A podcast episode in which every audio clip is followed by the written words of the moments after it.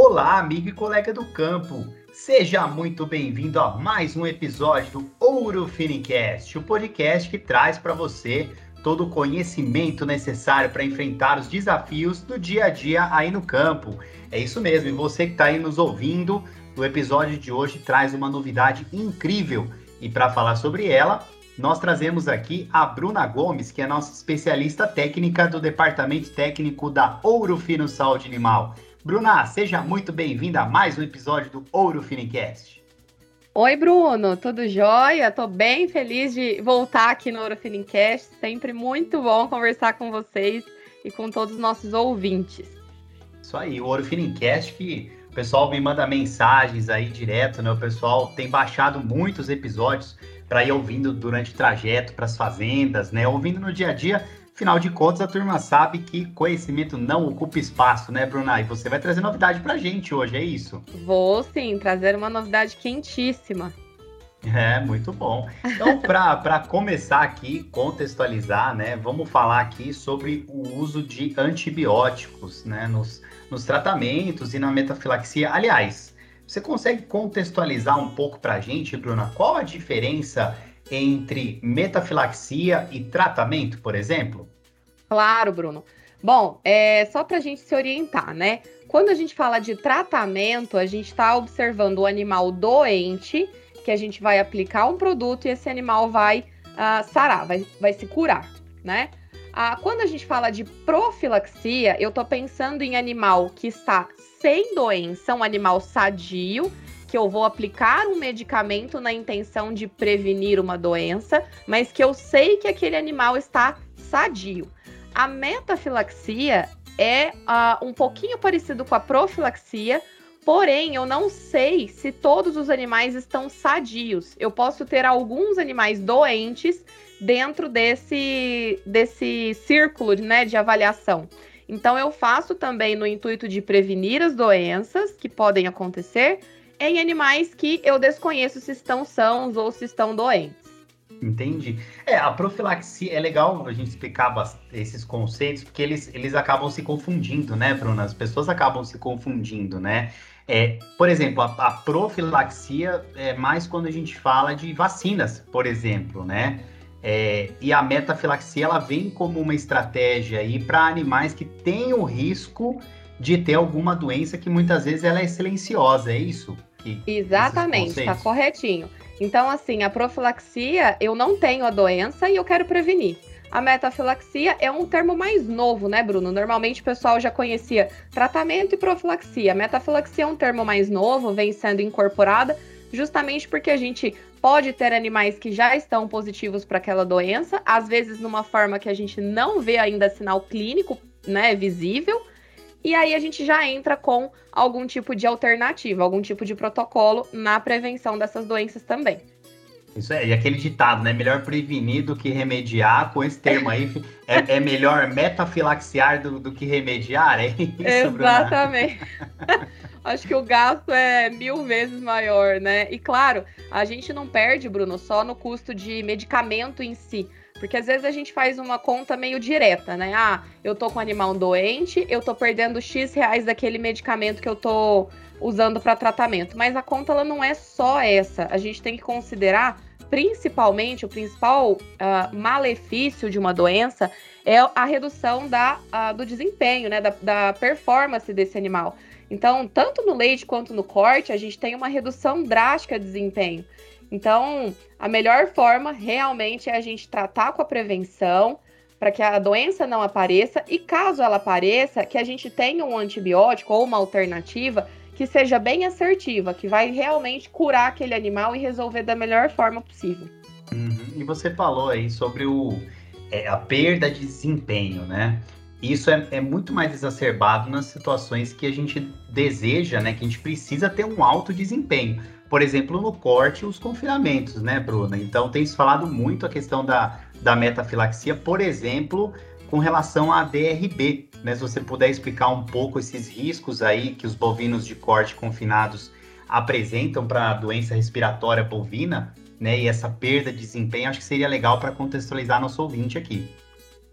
Sim, o que, que acontece, Bruno? O, os bovinos de corte, principalmente os confinados, eles têm um risco muito mais alto para o aparecimento de várias doenças, né? Se a gente pensar que são animais que estão em alta taxa de lotação, são animais confinados em um espaço menor, é, muitas das vezes a gente pode ter um problema específico da propriedade, mas de sujidade, enfim, é, alguns fatores, além dos fatores do animal em si, da idade, do estresse, ele né? acabou, né? exato, transporte. ele acabou de chegar de um período longo de transporte, ele tem um estresse hídrico, né, alimentar, é, então tudo isso vai favorecer com que ele tenha aí uma maior sensibilidade a várias doenças.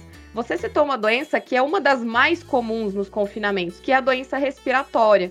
Né? A gente vê que ah, em vários compilados, em vários estudos que a gente tem relacionado à frequência de doenças no bovino de corte, no confinamento, é uma das que mais existem. Então, se a gente juntar casco e respiratório, a gente já tem aí mais do que 60% da frequência de lesões em um confinamento. É, e assim, o problema da DRB é porque o casco, de certa maneira, né, ele acaba sendo um pouco mais simples de, de ser observado ao, ao, esse problema, né? Porque o animal apresenta uma claudicação.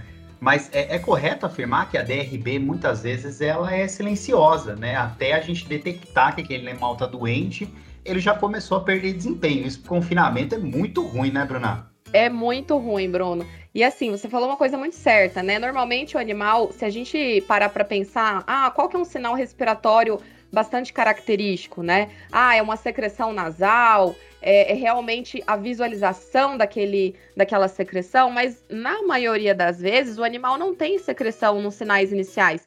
Ele se afasta do grupo, ele para de comer. Então, a, a presença de uma pessoa para fazer esse tipo de avaliação rotineira, principalmente nesses primeiros 10 a 15 dias, né? Realizar a ronda sanitária com maior frequência possível é o ideal, para que a gente possa diagnosticar o primeiro sinal de, de diferença, não necessariamente um sinal respiratório, e a gente possa avaliar esse, esse bovino mais a fundo. Uhum, é, claro que a, é, o diagnóstico aí precoce é sempre um, um, grande aliado, né, quando a gente fala no acometimento dos bovinos, e principalmente no confinamento. Né, isso aí sem dúvida, né? Isso passa pela capacitação da equipe, passa pelo treinamento das rondas, né, sanitárias aí nos confinamentos. Então, assim, tudo isso é, é lição de casa, né, Bruna? Mas. Com certeza. Falando aí, pensando um pouco, tudo bem, né? Já tenho aqui a minha equipe, ela já é capacitada, mas isso não evita que ocorram esses problemas, né? Claro que vai ajudar a diagnosticar mais cedo, ter um tratamento mais eficaz e ter menor perda de produtividade, de performance. Mas, é, se a gente pensar, a gente não vai conseguir é, com isso, extinguir 100% da ocorrência, por exemplo, da DRB nos confinamentos. E é aí que entra esse uso de, dos antibióticos, tanto no tratamento, né? E hoje a gente tem um, já no nosso portfólio uma grande arma, né? Que é o resolutor, pensando em DRB, né? Mas pensando também na metafilaxia, né? E é por isso que a Orofino traz essa mais essa arma aí para compor o portfólio e ajudar nesse tipo de, de situação. É isso aí, Bruno. A, a Orofino traz aí um produto e não é qualquer produtinho, não. é uma baita alternativa. É o Tulax com 2x. É, é realmente os 2x, os 2x da, questão, da questão. Os 2x da questão. é uma tulatromicina, né? É um macrolídeo. É um composto já bastante conhecido. Ele tem um poder muito bom, Bruno, que você comentou tanto no tratamento quanto na prevenção, na metafilaxia dessas doenças, uh, justamente pelo, pela forma de ação. Então, ele tem uma, uma rápida absorção pelo organismo. Essa rápida absorção ela faz com que atinja uma rápida ação. Então, cerca de 30 minutos a gente já tem a concentração máxima no plasma né, desses animais, então isso já faz com que é, eu haja, uh, de certa forma, rápida para tratar. É, é, é um, um, mecanismo bem rápido que se assemelha bastante ao resolutor, Bruno, essa forma de ação rápida, tá? É, uhum. Ambos são concentração dependente, ou seja, eu tenho um pico de ação rápido que me permite utilizar o, o composto para tratamento dessas doenças.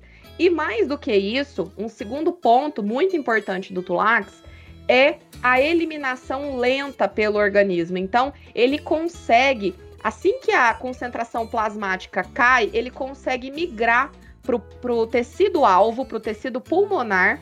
Ele vai lá para as células de defesa do tecido pulmonar e vai permanecer nesse tecido por 30 dias, Bruno.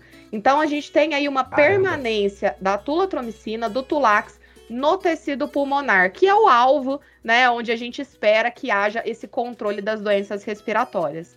Então, essa esses dois X da questão, ele vem justamente é um período, o maior período de ação por menor investimento, né? O equilíbrio aí é um produto extremamente seguro que me dá essa proteção por mais tempo. É, você falou, 30 dias é o período de ação dele, é isso mesmo? Tulax, então, ele tem um, uma permanência muito interessante quando a gente deseja aí um amplo período de proteção, né?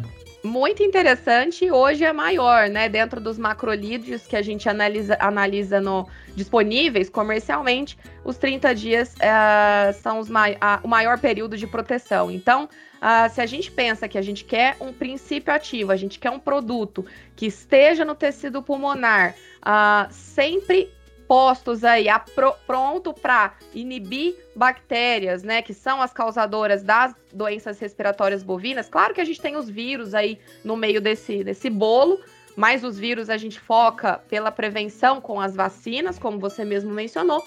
Então, a gente tem aí a inibição da atuação das bactérias, principalmente aquelas bactérias, a Miami hemolítica, a Pasteurella, são bactérias bastante agressivas no tecido pulmonar, são bactérias de evolução rápida que vão causar aí sérios problemas de lesão pulmonar mesmo. Então, vamos pensar aqui na estrutura que você acabou de citar do Tulax, né, da sua molécula, que é um macrolídeo, pensando na estratégia ali nos confinamentos de corte primeiro, né? Então, bovinos que possuem um alto risco aí do acometimento da DRB, por exemplo, confinamentos onde o gado que está entrando para o confinamento viaja muito, sofre muito estresse, ou que tem um confinamento que tem um histórico de altos índices de, de acometimento por DRB, vale a pena sim pensar numa metafilaxia com, utilizando Tulax, é isso? Com certeza, Bruno, colocar o Tulax no protocolo de entrada. Então, uh, hoje, mais do que é importante, né, a gente é, estimular a hidratação desse animal. Então, é um primeiro ponto, né, que a gente coloca. A gente vem utilizando o Hidrate Fresh com bastante uh, sucesso aí em alguns confinamentos e é muito interessante quando a gente recomenda esse tipo de hidratação antes de fazer qualquer tipo de protocolo em si. Eu vou, já vou dar uma recuperada nesse animal antes de mais nada. A gente tem aí o, o Evol, né, para a gente colocar nessa entrada de confinamento, que é um endectocida. É muito importante que a gente faça essa prevenção aí de, de vermes, né, que são comuns nos confinamentos. Então, a gente tem um produto extremamente eficaz, que é o Evol. A gente tem aplicação de vacinas, então são muito variáveis, né, Bruno? A gente tem vacina de clostridiose, vacina uh, respiratória, reprodutiva. Isso vai de acordo com o protocolo da fazenda que ela possa definir. A gente tem a opção do colosso puron nos casos que o confinamento tem aí uma, uma incidência maior de carrapato, que não é tão comum, mas a gente pode incluir também. E aí, junto nesse protocolo, a gente coloca o Tulax, que vem aí para realmente prevenir essas, essas infecções respiratórias logo na entrada do confinamento. Um período de maior sensibilidade, um período mais frágil dos animais, eu vou estar tá muito bem protegida. Uhum, eu não, né? Meus animais. E para tratamento, é, B2, assim, a gente já tem a grande arma que é o resolutor, mas para quem ainda não utiliza o resolutor, né, o Tulax vem também como uma alternativa para quem já utiliza a tulatromicina aí, gosta dos resultados da tulatromicina, vem o Tulax com atualmente aí, o maior período de, de proteção dentro do, desses, dessa classe de, de antibióticos do mercado, é isso? É isso aí, Bruno. Então, como você muito bem posicionou, né, a gente tem muitos confinamentos que já utilizam o resolutor para tratamento e é uma base muito boa, muito eficaz. uh, ele vai continuar usando o resolutor e a gente traz o Tulax aí para aquele para aquele cliente que já utiliza a tulatromicina, que tem aí um, um apreço por ela, que gosta dos efeitos dela, a gente tem a nossa tulatromicina, que é o nosso Tulax. Então, é mais uma alternativa de tratamento e uma alternativa muito eficaz de metafilaxia. Muito bom. A gente comentou sobre a DRB. E para tratamento de afecções podais, ele entra também? Entra também, Bruno. A tulatromicina, ela já é bastante reconhecida é, por, sua, por sua eficácia em algumas bactérias bastante específicas, né?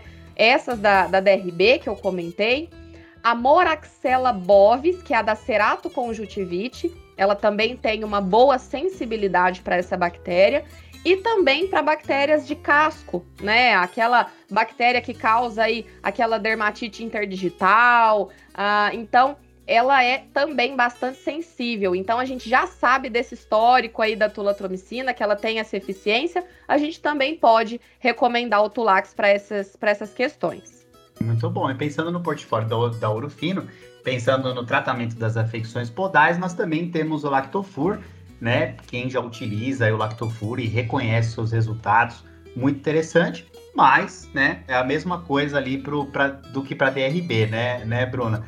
É, quem já utiliza tulatromicina, né? Agora tem essa, tem essa outra alternativa que é o Tulax, também para o tratamento das afecções podais. Exato, Bruno. Então, quem já utiliza o Lactofur, Lactofur, que gosta do Lactofur, vai continuar no Lactofur uh, e pode colocar o Tulax aí como uma, uma posição de metafilático, né? E quem não usa uh, nem o lactofor, nem o resolutor, usa tula, outra tulatromicina ou outro macrolídeo, é importante a gente posicionar assim, porque a gente sabe, Bruno, que a gente tem outros macrolídeos no mercado também, não só a tulatromicina, a gente tem como alternativa o Tulax. E lembrando que nenhum desses outros macrolídeos aí do mercado atualmente possuem esse grande período de ação de 30 dias que o Tulax possui, né? Nenhum, Bruno. Então o Tulax ele vem realmente com essa ex extra longação. Muito bom. Extra com 2x. é isso aí, são os 2x da questão. É, ô, Bruna, e também a gente falou bastante do corte, mas o Tulax tem sua utilização também em propriedades de leite, né? Lembrando que ele não deve ser utilizado em fêmeas produtoras de leite para o consumo humano, mas não só de vacas em lactação vive uma fazenda de leite, né? A gente tem outras categorias aí, outros posicionamentos que ele pode entrar também, não tem? Com certeza. Então, vai da mesma ideia, né? Fazendas que não utilizam uh, nem resolutor, nem lactofur, tem aí uma opção do Tulax para tratamento de animais que não estão em produção, né? Então, as novilhas, as, os animais mais, mais jovens, enfim. É, para o casco, como protocolo de nascimento, a gente não vê que é tão comum no leite, mas pode ser recomendado também, sem nenhum problema. A gente até nem comentou, Bruno. No corte é muito comum esse protocolo de nascimento. Né? A gente vai separar o bezerro, a, a gente não vai ficar com um bezerro grande, grande com muito tempo. Então, a gente vai fazer ali uma sepsia do umbigo e vai deixar ele com a mãe no pasto. Então, é importante que a gente faça esse protocolo de nascimento. Mais uma alternativa aí.